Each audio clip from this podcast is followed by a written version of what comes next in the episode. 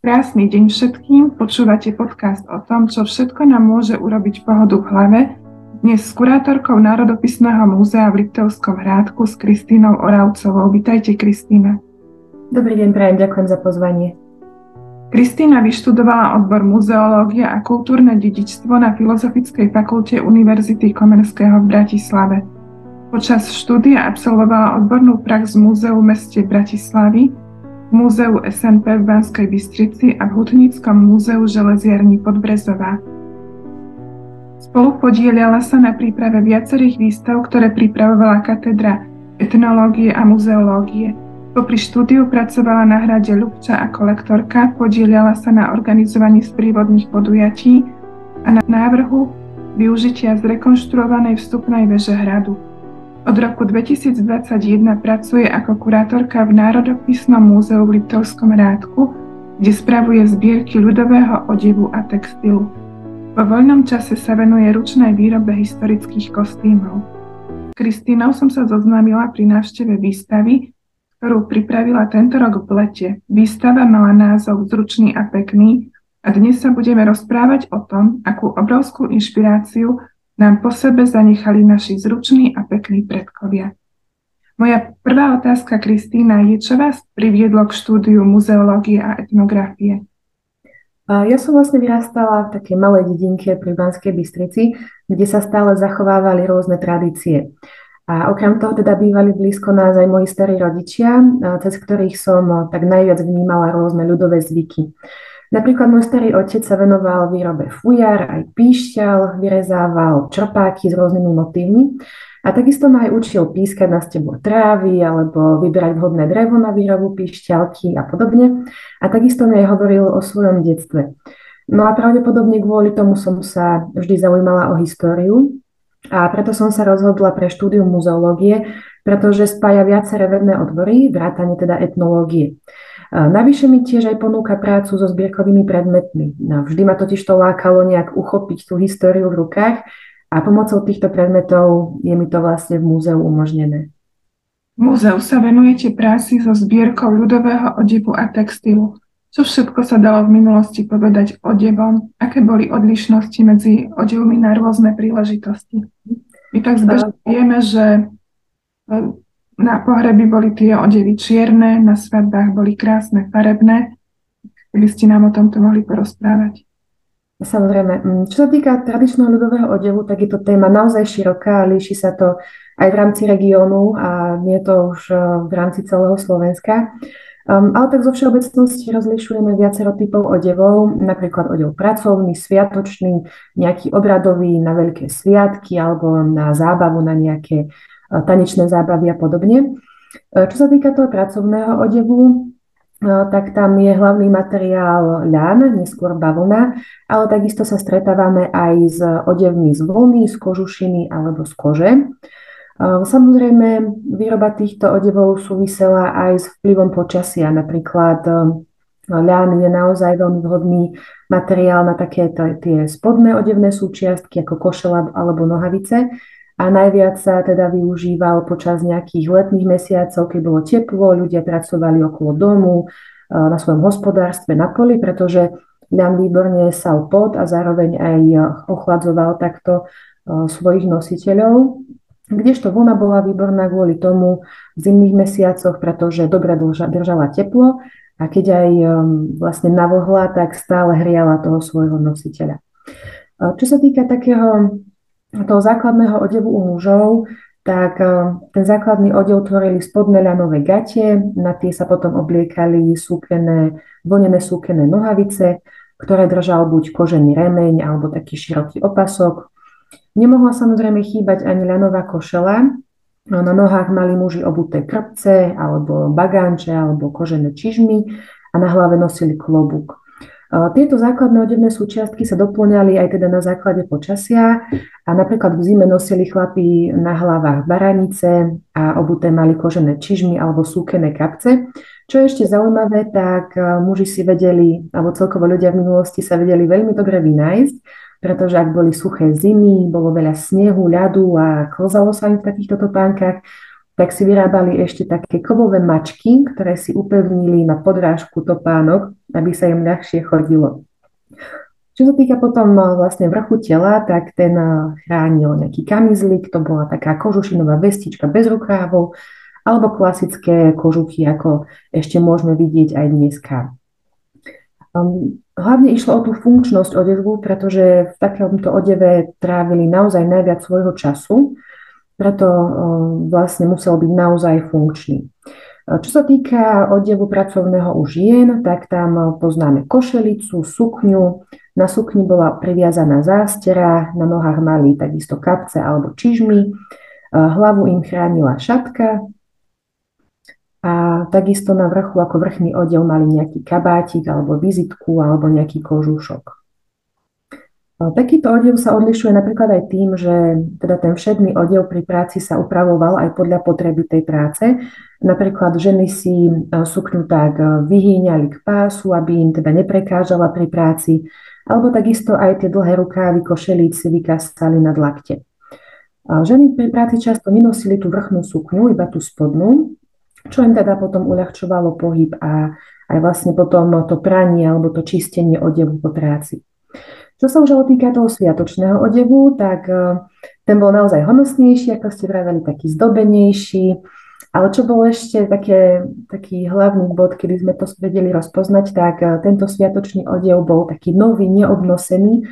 Naozaj si ho ľudia šetrili na výnimočné udalosti.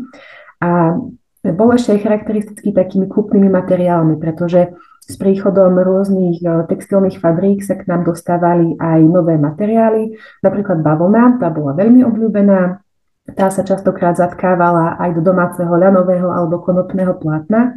Bolo to kvôli tomu, že e, vlastne bavlna bola zároveň pevná, ale napriek tomu jemná, takže vydržala viac častokrát e, než taký ľan. No a teda samozrejme tento odev bol viac zdobený. Napríklad v 19. storočí sa za sviatočné považovalo také drahé tenké súkno ako modrotlač na domácom plátne, kdežto už začiatkom 20. storočia bol sviatočnejším taký pestrofarebný kašmír ako modrotlač. Zdobenie však vypovedalo aj o zručnosti nositeľky, pretože všetko, všetky odevné súčiastky si ľudia v minulosti vyrábali prevažne doma sami. A teda čím bol zdobenejší, tak tým viac to reprezentovalo uh, danú autorku to, tej konkrétnej odevnej súčiastky. Um, taký um, najvýraznejší sviatočný odev uh, nosili ľudia hlavne na Vianoce, na Nový rok, Tri krále alebo na Veľkú noc.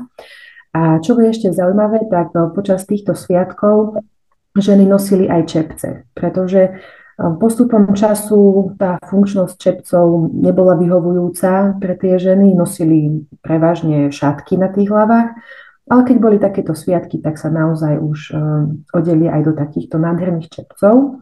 Poznáme ešte aj ten obradový odev, ten sa vlastne obliekal pri svadbe, pri krste alebo pri úmrtí. Um, pre mňa je veľmi zaujímavá napríklad to, taká konkrétna svadba, keďže ja som sa vydávala tento rok, tak táto téma uh, u mňa rezonuje ešte aj tých pár mesiacov po svadbe. Uh, na, napríklad som našla zaujímavé informácie o svadbách vo Vašci. Um, vieme, že na Liptove je Važec uh, dedina naozaj taká typická, taká charakteristická práve tým, že tam majú taký najzdobenejší, najzaujímavejší ten ľudový odev. A tam si napríklad nevesta obliekala e, úplne novú košelicu, ktorá ešte nebola ani vypraná. Nosili takisto červenú spodnú sukňu, na to si obliekli žltú šáfolovú sukňu a rúžovú zásteru, takú úzkú zásteru, ktorá sa tam nazýva šata. No a nemohli chýbať aj pestrofarebné zápestky, čierne kapce na nohách a na hlave pestrofarebná parta. Táto parta je naozaj takisto takým um, by som povedala, že ikonickým odevným prvkom vo vašci, pretože bola naozaj obrovská, vážila naozaj častokrát aj okolo kilogramu, takže pre tú hlavu to muselo byť, e, muselo byť dosť, e, dosť náročné to vlastne nosiť. A boli naozaj uchvatne zdobené takéto party, či už to boli rôzne e, sklenené korálky alebo voskované kvietky, ale čo bolo najdôležitejšie, tak na partách bolo veľké množstvo stužiek, na že čím viac tužiek mala tá nevesta na tej parte, tak tým bola krajšia, tým bola považovanejšia v tej spoločnosti. No, um, v iných dedinách na Liptove sa však nevesty mohli vydávať aj uh, odeve nejakých tmavších farieb, ale um, nebola to vyslovene, že čierna farba, i keď niekde áno, takže tmavá, modrá, indigová alebo čierna. Ale ten vážec naozaj, naozaj vynikal, čo sa týka Liptova. Keď ešte spomíname teda tie nevesty, tak uh, my máme v zbierkach uh, Liptovského múzea unikátne mladúžské čepce z obce Východná, a tieto čepce máme v zbierkach iba 4 kusy. Práve tento rok eh, boli zreštaurované vďaka podpore Fondu na podporu umenia. A takisto sa nachádzajú momentálne na výstave Zručný aj pekný, o ktorej si potom ešte určite povieme aj trošku viac.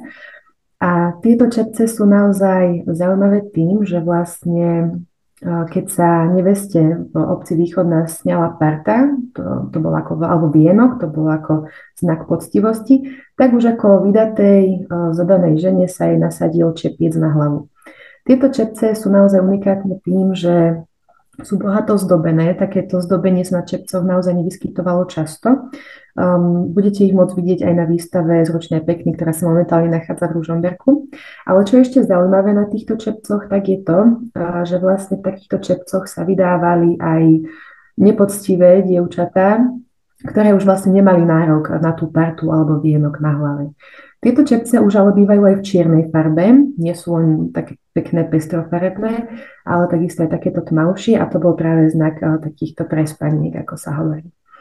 Čo sa však týka ženíchov, tak e, tí mali takisto na sebe nové odevné súčiastky. Napríklad sa tradovalo, že košelu alebo spodné gate mal mať ženích na sebe oblečené tie, ktoré mu doniesla jeho budúca manželka, ktoré teda vlastnoručne ušila. E, no a čo sa týka ešte týchto obradových odevov, tak e, veľmi významnú významnú udalosť tvoril v komunite, nielen teda v dedine, aj v rodine, nejaké umrtie rodinného člena, pretože pri umrtí zosnulého do truhly odelí podľa veku, napríklad deti od 2 do 12 rokov sa pochovávali vo sviatočnom odeve. Dievku a mládenca pochovávali tiež v takomto sviatočnom odeve, ale už tam boli aj nejaké tie atribúty dievodstva alebo mládenictva. Napríklad teda u chlapcov to bolo pierko. Ehm, máme tu aj druhú kategóriu, a to sú teda smutiaci. Ehm, tí sa obliekali prevažne do nezdobených alebo veľmi málo zdobených odevov. Ehm, na znak smutku sa čoraz častejšie aj na začiatku 20. storočia odievali do tmavých farieb, najčastejšie teda do čiernej a mnohé ženy po smrti svojich manželov zostali v čiernom odeve až do svojej smrti. To vlastne sa stále zachováva v niektorých spoločnostiach alebo komunitách ešte aj teraz. Teraz sa však zvykne ten úvodovka, že držím smútok po smrti manžela alebo manželky, tak spravidla podľa rôznej lokality to býva rôzne časové obdobie, môžu to byť mesiace, ale takisto aj roky. Niekedy sa teda zachováva ten odev až do smrti aj v súčasnosti. Ale teraz ale trošku na veselšiu nôtu poznáme aj odev na zábavu. Tu boli naozaj ľudia veľmi vynaliezaví, pretože to bol takisto veľmi pestrofarebný odev, ktorý sa vyznačoval ľahkosťou, pretože ten sviatočný odev tam bolo veľa vrstiev, bol naozaj ťažký a náročný na nosenie. A kvôli tomu na zábavy chodili dievky vlastne oblečené v, v odeve z takých ľahších materiálov, aby sa im teda čo najľahšie tancovalo. A najvzácnejšie boli teda fašiangové zábavy, na ktoré si dievky často robievali aj také nové odevné súčiastky, ako napríklad košelice alebo šurce, teda tie zástery, ktoré boli vyslovene určené len na takýto typ alebo druh udalosti. Ja by som sa ešte chcela spýtať na tú košelicu. Mm-hmm. Ale to nebola košelica s dĺžkou košele, ale bolo to, myslím, niečo dlhšie. Mohli by ste nám o to povedať? Áno, áno. Košlice sa vyrábali buď domáceho ľanového, konopného alebo zmiešaného plátna, neskôr aj teraz bavlneného a siahali do dĺžky okolo kolien. Ono zaujímavé je, že vlastne oni nahrádzali aj v podstate spodné prádlo už žien a dievčat a takisto sa v tomto, v takýchto odevných súčiastkách aj spávalo, keďže vlastne večer po robote, keď sa dievčatá ženy vrátili domov, tak zopliekli tie vrchné odevné súčiastky, zostali iba v takejto košelici s dlhým rukávom a s dĺžkou okolo kolien a v tomto proste potom neskôr aj spali. Podcast natáčame pre ženy, ktoré sa venujú rôznym technikám spracovania pre te- textilu a preto nás veľmi zaujíma, aké materiály sa historicky pri tvorbe odivov používali. Už sme spomínali ľan a vlnu, používalo sa ešte aj niečo iné? Mm-hmm. To boli materiály, ktorými sa vlastne zdobilo. Áno, one sa používali predovšetkým také materiály, ktoré, ktoré si ľudia mohli spracovať doma. Ľudia si siali ľa na konope, ktoré si potom teda spracovávali a tkali z neho domáce plátno. Takisto som spomínala aj tú ovčiu vlnu, tá sa spracovávala na vlnené plátno, to sa neskôr postilo vo valchách na súkno. Avšak teda s príchodom tej priemyselnej revolúcie sa teda čoraz viac dostávali do popredia kúpne látky, napríklad tá bavlna alebo teda plátna z nej. Um, takisto som spomínala že teda, že tie ľanové odevné súčiastky boli obľúbené v lete, hlavne pri tých poľných prácach, kedy boli ľudia celý čas na slnku a vlastne ten ľan ich trošku aj chladil, takže to bolo pre nich veľmi výhodné. Odev z vlny zase bol veľmi obľúbený v zime, či už teda tá vlna, alebo kožušina, alebo koža takisto. Um, ono vlastne, um, čo sa týka tých kúpnych látok, tak sa rozšírila aj bavlna, tá sa častokrát miešala s tým ľanom, ale čo je ešte zaujímavé, tak uh, vlastne tieto odevné súčiastky si ľudia vyrábali po väčšine všetko sami doma a naozaj výroba takýchto odevov trvala veľmi dlho. Keď si zoberieme, že ľan sa začínal siať niekedy v máji a potom sa žalo nejak v auguste, v septembri, mesiac sa musel ešte vlastne močiť v takých močidlách, to boli také polotečúc jazierka v podstate, kde sa ten ľan vymočil, aby sa mohol potom ľahšie spracovávať. Potom sa musel zase presušiť, musel sa nalámať, aby sa vlastne tie stonky narušili, aby sa to vlákno z nich získalo. Potom sa to muselo spriazť na nite, až neskôr sa to mohlo tkať. Um, v domácnostiach, takmer každá domácnosť mala ešte aj vlastné krosná, na ktorých si mohli takéto plátna vyrábať a z nich potom šiť odevné súčiastky, ale mm, z toho časového hľadiska to bolo naozaj veľmi náročné, ale zároveň takéto materiály mali naozaj najlepšiu, najlepšie vlastnosti pre nosenie pre tých ľudí. Um, čo sa týka ešte týchto materiálov, tak uh, vlastne viac sa môžete dozvedieť aj na výstave Zručný aj pekný, ktorá tiež bola realizovaná aj vďaka podpore Fondu na podporu umenia. Momentálne sa táto výstava nachádza v sídelnej budove Liptovského múzea v Ružomberku a je otvorená do konca februára budúceho roku. Mm, ďakujeme, určite sa pozrieme na výstavu, stojí za to sa pozrieť, ja som ju videla v Liptovskom hrádku. A by som sa ešte chcela spýtať na tie materiály, ktorými sa vlastne zdobili tie odevy že buď na tie materiály, ktorými sa zatkávali vzory, alebo ktorými sa vyšívalo? Prvé nite na vyšívanie, ktoré máme dokladované aj z nášho územia, ale aj z iných území v rámci Európy, tak to boli ľanové nite. Spočiatku sa vyšívalo predovšetkým takými nefarbenými prírodnými ľanovými niťami, ktoré mali takú jemne žltkastú farbu, ale neskôr sa teda E, takéto nite začali aj farbiť. E, napríklad e, na žlto sa farbili šafránom, alebo na čierno sa potom ešte mohli farbiť bukovou kôrou. No ale okrem týchto ľanových nití potom sa využívali aj, aj vlastne vonené nite, kdežto tie ľanové nite mali ale lepšie vlastnosti. Ľanovými niťami sa aj zošívali tieto jednotlivé kusy odevných súčiastok, pretože boli také pevnejšie, boli odolnejšie. Neskôr sa využívali aj na zdobenie, ale vyslovenie na ozdobu tých odevov sa potom využívali vlnené nite, ktoré boli takisto v počiatku jednofarebné, ale neskôr sa aj začali farbiť najprv prírodnými materiálmi a neskôr už bolo dostať kúpiť aj farbené vlnené nite. Napríklad mužské súkené nohavice sa častokrát um, zdobili takou červenou alebo zelenou hrubou vlnenou ničou, alebo teda priadzou a takáto priadza sa nazýval aj haras. Takže keď sa stretnete s tým, že vlastne na nohaviciach u mužských vlnených sukeniek sú nejaké harasky, tak to sú práve tieto ozdoby. Takisto, čo sa týka ešte zdobenia toho ľudového odevu, tak uh, veľmi obľúbená hlavne na Dolnom Liptove bola paličkovaná čipka, v oblasti liptovských sliačov. Tam sú tie ikonické ušaté čepce, ktoré určite keď človek Áno, tak človek určite, keď ich uvidí, tak mu veľmi, veľmi dlho zostanú v pamäti. Takisto poznáme hlavne na území Horného Liptova aj modrotlač.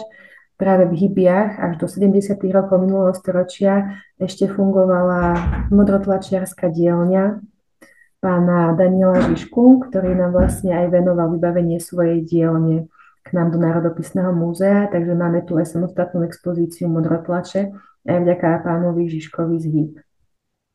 Čo sa týka tej modrotlače, tak bolo to naozaj náročné. Spočiatku to fungovalo tak, že ženy si doniesli k takýmto remeselníkom nejaké domáce plátno, ktoré potom on potlačil, ale bolo to naozaj finančne náročnejšie, než si doma napríklad povyšívať nejaké, nejaké odevné súčiastky alebo pridať potom nejakú čipku na to alebo nejaké nášivky, pretože okrem výšivky, paličkované čipky alebo modrotlače poznáme ako druh zdobenia odevu aj nášivku.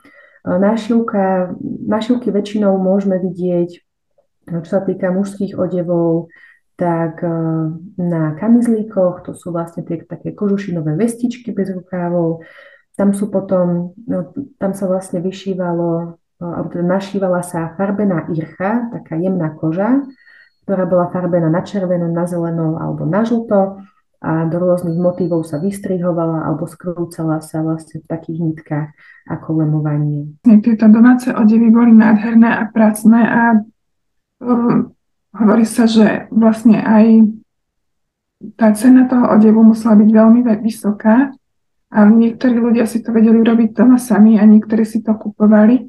A to, ako honosne bol vyzdobený kroj, údajne znamenalo vlastne aj, že ako majetný je ten človek, ktorý ho nosí. Je to takto?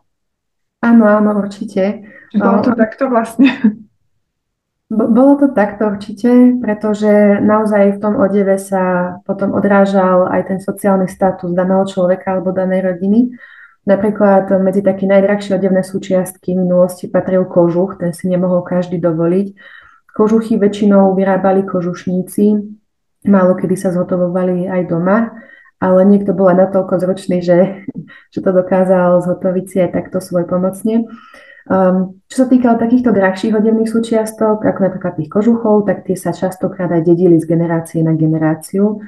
Častokrát ich ľudia nenosili bežne, a tým pádom neboli ani také opotrebované, takže sa mohli takto presúvať na ďalšie generácie v rámci rodiny.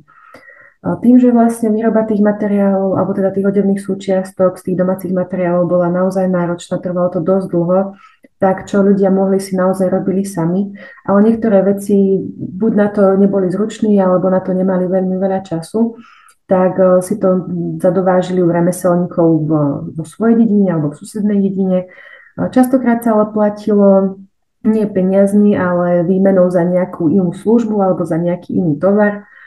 Takže mohlo sa stať napríklad aj to, že um, nejaká žena si chcela dať vyrobiť um, sukené kapce, tak mohla dodať materiál tomu obuvníkovi a takisto um, nejaké, nejaké potraviny alebo nejaké produkty, ktoré ona vyrábala, či už nejaký bytový textil, alebo, alebo nejaké vajíčka, alebo meso a podobne. Vo voľnom čase sa venujete šitiu historických kostýmov. Aké kostýmy šijete a odkiaľ čerpáte inšpiráciu a aké materiály používate, ak môžete prezradiť? Určite áno. So šitím historických kostýmov začal môj manžel už pred viac ako desiatimi rokmi. A keď sme spolu začali chodiť, pridala som sa aj k nemu do skupiny oživenej histórie Milites Nobiles, No a keďže som potrebovala kostým aj ja, tak uh, skúsila som si ho s manželovou pomocou ušiť a to sa teda aj podarilo. Práca nás uh, obidvoch bavila a odvtedy šijeme kostýmy pre seba, ale aj pre našich priateľov z podobných skupín na celom Slovensku. Uh, my šijeme hlavne veci na prelom 13. a 14. storočia a všetky typy odevov, to znamená od spodných vrstiev cez šaty až po plášte. A využívame materiály, ktoré boli dostupné na to konkrétne obdobie, najčastejšie však eh, ľan a vonu, pretože tie sú tu eh, spomínané naozaj od nepamäti a využívajú sa našťastie ešte aj v súčasnosti. Používame však aj, ale aj rôzne drahšie látky, napríklad hodváb alebo brokát. A inšpiráciu na odevy čerpáme najmä z dobových ilustrácií a súloh, pretože v nich sa dá pekne zistiť, že aké typy odevov sa nosili, takisto vieme identifikovať ich tvar, častokrát aj farebnosť alebo zdobenie a niekedy teda aj materiál, to býva trošku náročnejšie, ale napríklad pri vzorovaných odevoch zobrazených v kódexoch vieme určiť, že látky, z ktorých boli ušité, boli buď brokáty alebo hodváby z potlačov. No a samozrejme z takýchto ilustrácií e, nevieme určiť strich odevu, preto musíme siahnuť po prácach archeológov a historikov, pretože oni pracovali s dochovanými odevmi, e, vďaka ktorým vedeli zrekonštruovať ich strich aj techniku šitia. Takou najzákladnejšou prácou, s ktorou začína každý krajčír stredovekých odevov, je Medieval Tailor's Assistant, a v nej sú zahrnuté vlastne také základné typy odevov, vrátanie ich strihov a techniky šitia a rovnako aj techniky zdobenia. Následne si však ale už musíme dohľadávať strihy zložitejších odevov, takže naša práca nie je len o šiti, ale naozaj o rozsiahlom výskume, aby to bolo naozaj hodnoverné. A pri šiti odevov musíme dbať aj na spoločenské postavenie jeho nositeľa, aby sme teda vedeli vybrať nejaký vhodný materiál a strih. Napríklad nižšia vrstva si nemohla dovoliť nejaké drahé a kvalitné látky. Ich odevy boli preto ušité väčšinou z ľánu, konope alebo vlny. Tiež však ale záležalo aj na kvalite týchto látok. Napríklad vlna, ktorú si mohol dovoliť poddaný, bola tkaná po domácky a teda nedosahovala takú kvalitu vlneného súkna ako od nejakého profesionálneho tkáča. No a tieto kvalitné súkna boli častokrát aj drahšie ako napríklad víno z jednej dediny za mesiac, čo mohli byť nejaké 4 zlaté. A teda drahé látky, ktoré sa k nám dovážali, stali častokrát viac ako víno z jednej dediny za rok.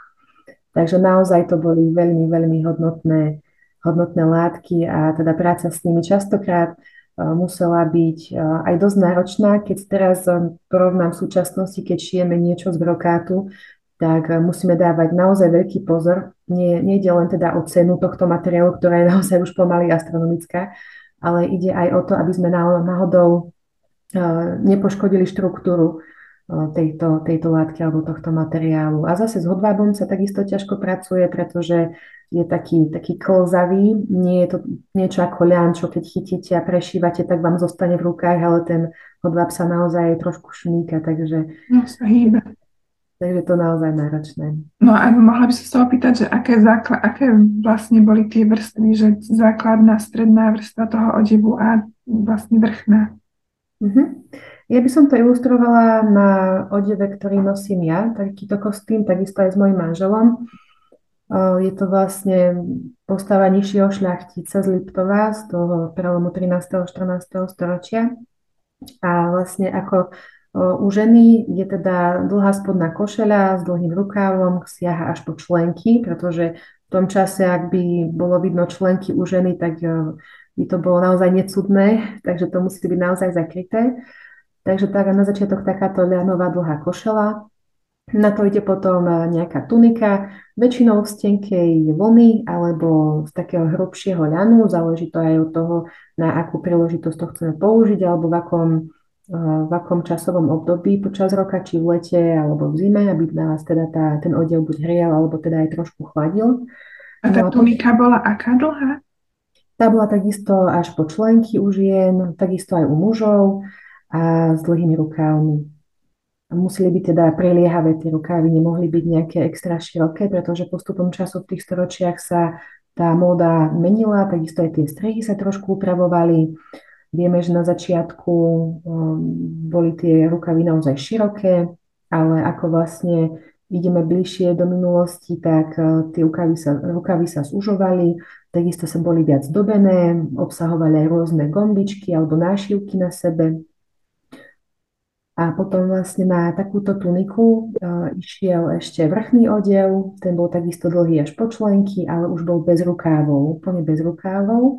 A ten bol aj najzdobenejší, pretože ten bol najviditeľnejší a ten odrážal aj ten status toho nositeľa. A čím teda bohatší ten nositeľ, tak tým to bolo zdobenejšie. Väčšinou sa to zdobilo vyšívaním, predovšetkým pokiaľ si to mohli tí ľudia dovoliť, tak hodvábnymi niťami, ale takisto aj vo väčšine ľanovými, pretože tie boli odolné a takisto sa dali zafarbovať na rôzne farebné odtiene vďaka týmto prírodným materiálom, ktoré poznáme aj v súčasnosti. Takisto tam mohli byť ale aj nejaké brokátové nášivky alebo nášivané riečne perly. Takže väčšinou, väčšinou takýto druh zdobenia tam bol. Môžeme povedať o tej vašej krajčírskej dielni, ako sa volá a kde vás nájdu? A, áno. Naša krajčírska dielňa sa nazýva Akus et Acia, Sebešová a Helenina krajčírska dielňa. Môžete nás nájsť na Facebooku pod týmto menom, kde máme prezentované aj niektoré z našich výrobkov. Nie je to všetko, ale malá ukážka tam je. Ak by ste chceli vidieť viac vlastne historických kostýmov z našej dielne, tak môžete navštíviť aj stránku projektu Donč alebo spolku oživenej histórie Milites Nobiles, kde viacerí členovia na našich spoločných fotografiách skupinových majú práve odev vyrobený u nás alebo od nás. Hm, ďakujeme. Tak ja ďakujem za rozhovor, Kristýna. E, nájdeme vás v Národopisnom múzeu v Liptovskom hrádku, ako sme už spomínali. A tá výstava Zručný a pekný, o ktorej sme hovorili, sa momentálne nachádza v Liptovskom múzeu v Ružomberku. Tak ďakujem, že ste mali čas, že ste sa takto pred Vianocami pripojili. Želám vám krásne sviatky, nech sa vám splnia všetky vianočné priania a dúfam, že sa niekedy v nejakej ďalšej spolupráci alebo v podcaste stretneme aj v budúcom roku. Ďakujem veľmi pekne za pozvanie a prajem vám veľmi príjemné a pohodové vianočné sviatky a veľa, veľa radosti z vašej práce do budúcnosti. Ďakujem. Lúčime sa s vami z podcastu Pohoda v hlave a želáme vám príjemné a pohodové prežitie predvianočného shonu, radostné sviatky a veľa zdravia, lásky a šťastia v roku novom. Majte sa krásne a majte na seba čas. Ďakujem, že ste počúvali podcast Pohoda v hlave. Ak sa vám páčil, budem veľmi rada, ak ho budete ďalej zdieľať, alebo ak si prídete po inšpirácie na moju stránku ivanagemzická.eu. Ak vám robí radosť a pohodu v hlave tvorenie rukami, rada sa s vami stretneme v niektorom z mojich online kurzov projektu Paličkovanie online, alebo pre vás krásny kúsok pre radosť a pohodu v hlave vo forme osobného šperku rada vytvorím. Majte sa krásne a majte na seba čas.